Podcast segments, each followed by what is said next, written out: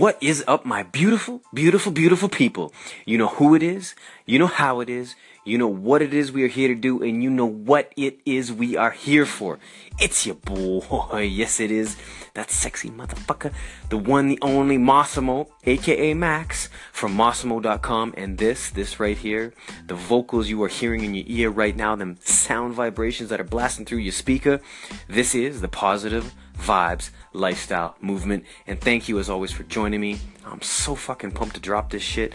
Um, you know, you know for fact that I love dropping the knowledge that I've taken, uh, that I've learned, that I've taken in, sorry, that I've learned. So, from a young punk kid being kicked out of the house at 16, taking that negative to where I'm at now, and it's a fucking positive thing, and it's a beautiful, beautiful life the leaps, the bounds, the transition. It's been beautiful.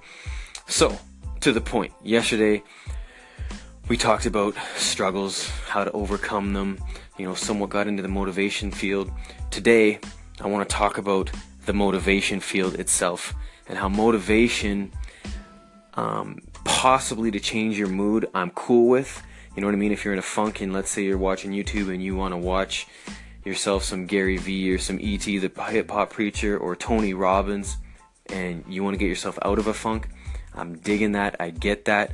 However, if all we do day after day is watch motivational, um, whatever, uh, YouTube videos, clips, sound bites, uh, audio form, whatever, uh, go listen to the speakers, you know what I'm saying, right?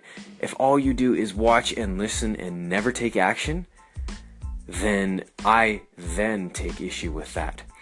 Um, because, you know what I mean? At some point, you're just basically watching another form of TV, right? You're you're kind of in zombie zone. You're getting pumped up from what these people are saying, yet you're not taking any action. And action is what we need to move forward. We need to be better. We how we need to learn. You know what I mean? And to not take action, oh, this is basically your own slow death. Because if you just, you know, insulate yourself in your comfort zone, there is no growth and you stagnate and it's it's it's it's a life wasted. I'm gonna tell you that because I've been there, and I only speak from my own experiences. So that's how I keep it real. You know what I mean? Okay, so back to the whole motivation thing. Uh, again, I get where you're coming from if you need to watch something once in a while, but what is the point of listening and not doing? So we definitely need to take action.